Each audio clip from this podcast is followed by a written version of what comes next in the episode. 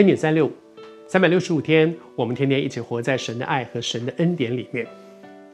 我不知道你是不是基督徒哈，呃，基督徒一样可能会发生在我们的身上，会遇到一些不顺利的事情，会遇到人生的低谷。当发生这件事情的时候，有时候我们会觉得说：上帝怎么会这样呢？我我我不是很很很乖乖都有在聚会吗？我也有读圣经啊，我也有祷告啊，哎，我还有服侍哎，奉献我也不少。可是为什么我会遇到这样的事？昨天和大家分享到说，在耶利米的那个时代，在这个先知耶利米的时代，其实那个时候他们遇到了很多的天灾人祸，天灾干旱、人祸外患，国其他的国家攻击他们。他们遇到了这些事情，可是那个事情发生在什么时候呢？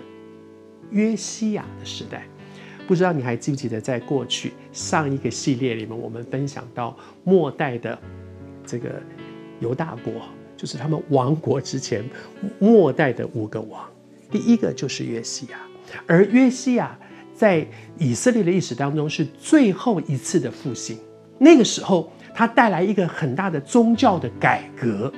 其实从大环境来看，他是很棒的一个王哎，而且他做了很多的宗教的改革。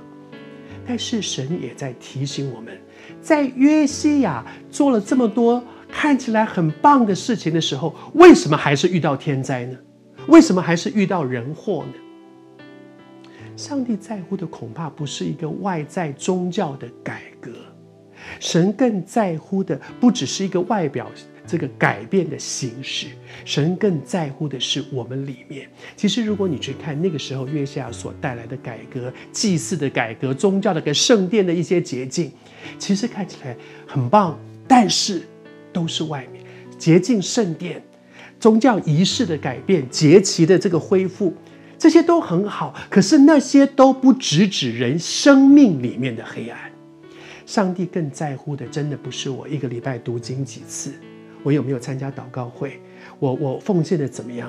我聚会稳不稳定？我有没有参加小组？我有没有参加什么多的服事？这些都很好，这些也都很重要。但是神更在乎的是坐在敬拜里的那个我，我是一个什么样的人？如果我要面对的不只是我生命里面那个从黑暗到光明，从失败到靠主得胜，如果改变的不是我这个人，而是外在的一些宗教的形式，那些形式可以都改变，但是不会因为形式改变了，我就回到祝福里了。更大的，我渴望回到祝福里，不是外面宗教形式的改变，而是生命的改变。我救主今天也提醒我们，他更在乎的不是哦，我最近都没有去聚会，所以我大概碰到这些不顺利的事情，我赶快恢复好好聚会。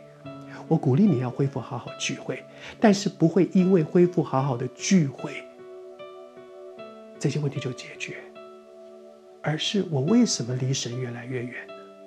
我离神越来越远，是不是我生命里面有一些我里面需要面对的问题呢？求主帮助我们，面对的不是外面的改变，是里面真实的改变。